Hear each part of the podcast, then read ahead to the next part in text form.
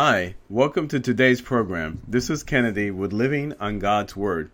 Today we're going to be reading Luke chapter 2. Then we're going to look at some key takeaways and we'll end our session with a short prayer. So let's, let us go ahead and get started. The birth of Jesus. In those days, Caesar Augustus issued a decree that a census should be taken of the entire Roman world. This was the first census that took place while Quirinius was governor of Syria, and everyone went to their own town to register. So Joseph also went up from the town of Nazareth in Galilee to the Judea to Bethlehem, the town of David, because he belonged to the house and line of David. He went there to register with Mary, who was pledged to be married to him and was expecting a child. While they were there, the time came for the baby to be born, and she gave birth to her firstborn, a son. She wrapped him in cloth and placed him in a manger because there was no guest room available for them. And there were shepherds living out in the fields nearby, keeping watch over their flocks at night. An angel of the Lord appeared to them, and the glory, glory of the Lord shone around them, and they were terrified. But the angel said to them, Do not be afraid. I bring you good news that will cause great joy for all the people. Today in the town of David a Savior has been born to you. He is the Messiah, the Lord. This will be a sign to you.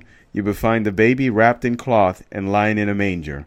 Suddenly, a great company of the heavenly host appeared with the angel, praising God and saying, Glory to God in the highest heaven, and on earth peace to those on whom his favor rests. When the angels had left them and gone into heaven, the shepherds said to one another, Let's go to Bethlehem and see this thing that has happened, which the Lord has told us about. So they hurried off and found Mary and Joseph and the baby who was lying in the manger. When they had seen him, they spread the word concerning what had been told them about this child, and all who heard it were amazed at what the shepherds said to them. But Mary treasured up all these things and pondered them in her heart. The shepherds returned, glorifying and praising God for all the things they had heard and seen, which were just as they had been told. On the eighth day, when it was time to circumcise the child, he was named Jesus, the name the angel had given him before he was conceived. Jesus presented in the temple.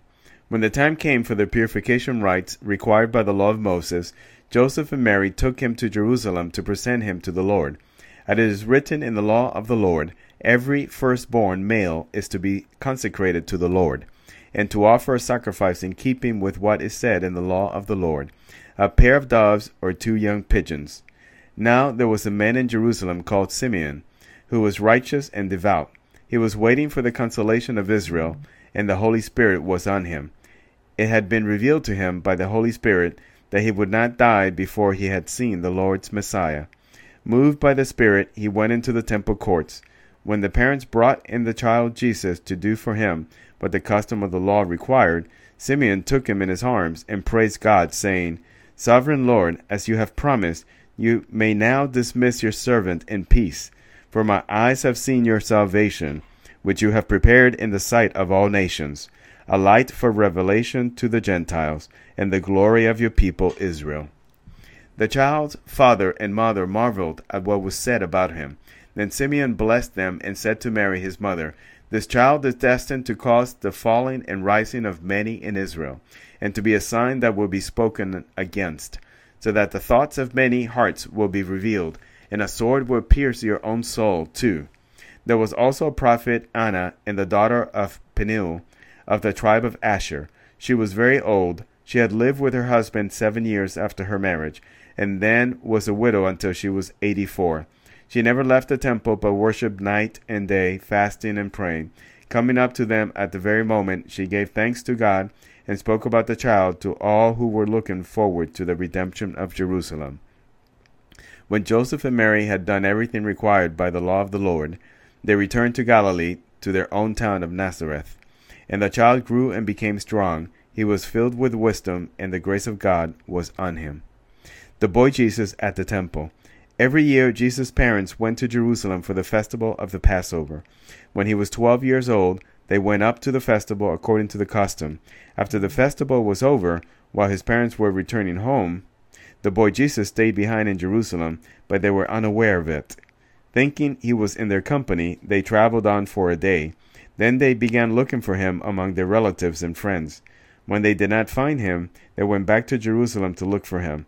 After three days, they found him in the temple courts, sitting among the teachers, listening to them and asking them questions. Everyone who heard him was amazed at his understanding and his answers. When his parents saw him, they were astonished. His mother said to him, Son, why have you treated us like this? Your father and I have been anxiously searching for you. Why were you searching for me? he asked.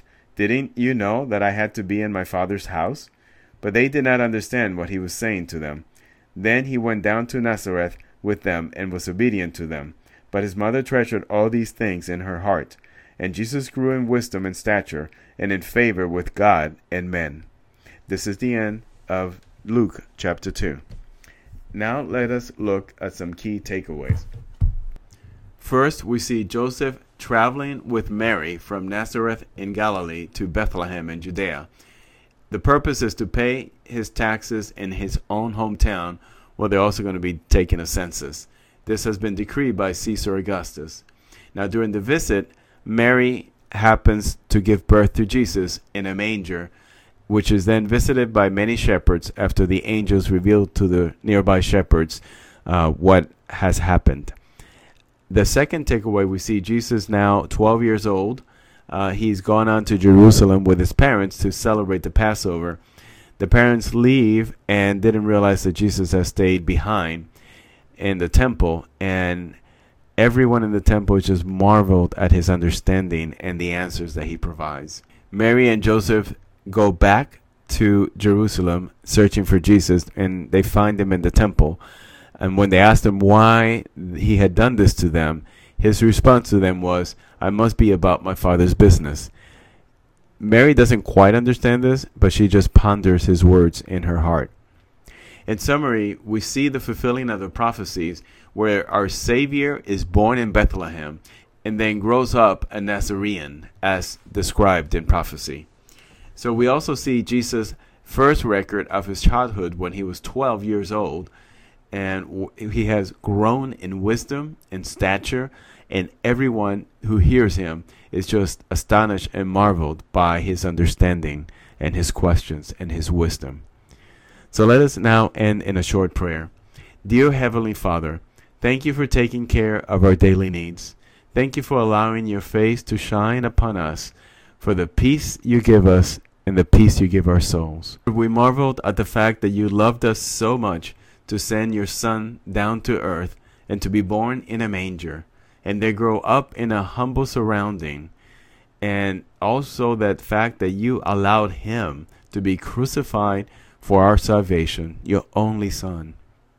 Lord, we thank you for your infinite mercy and grace. We definitely are not worthy of it. We pray this in Jesus' name. Amen. Concludes today's reading and interpretation of Luke chapter 2. We hope that you will join us again tomorrow. God bless you. This is Kennedy, your brother in Christ, always.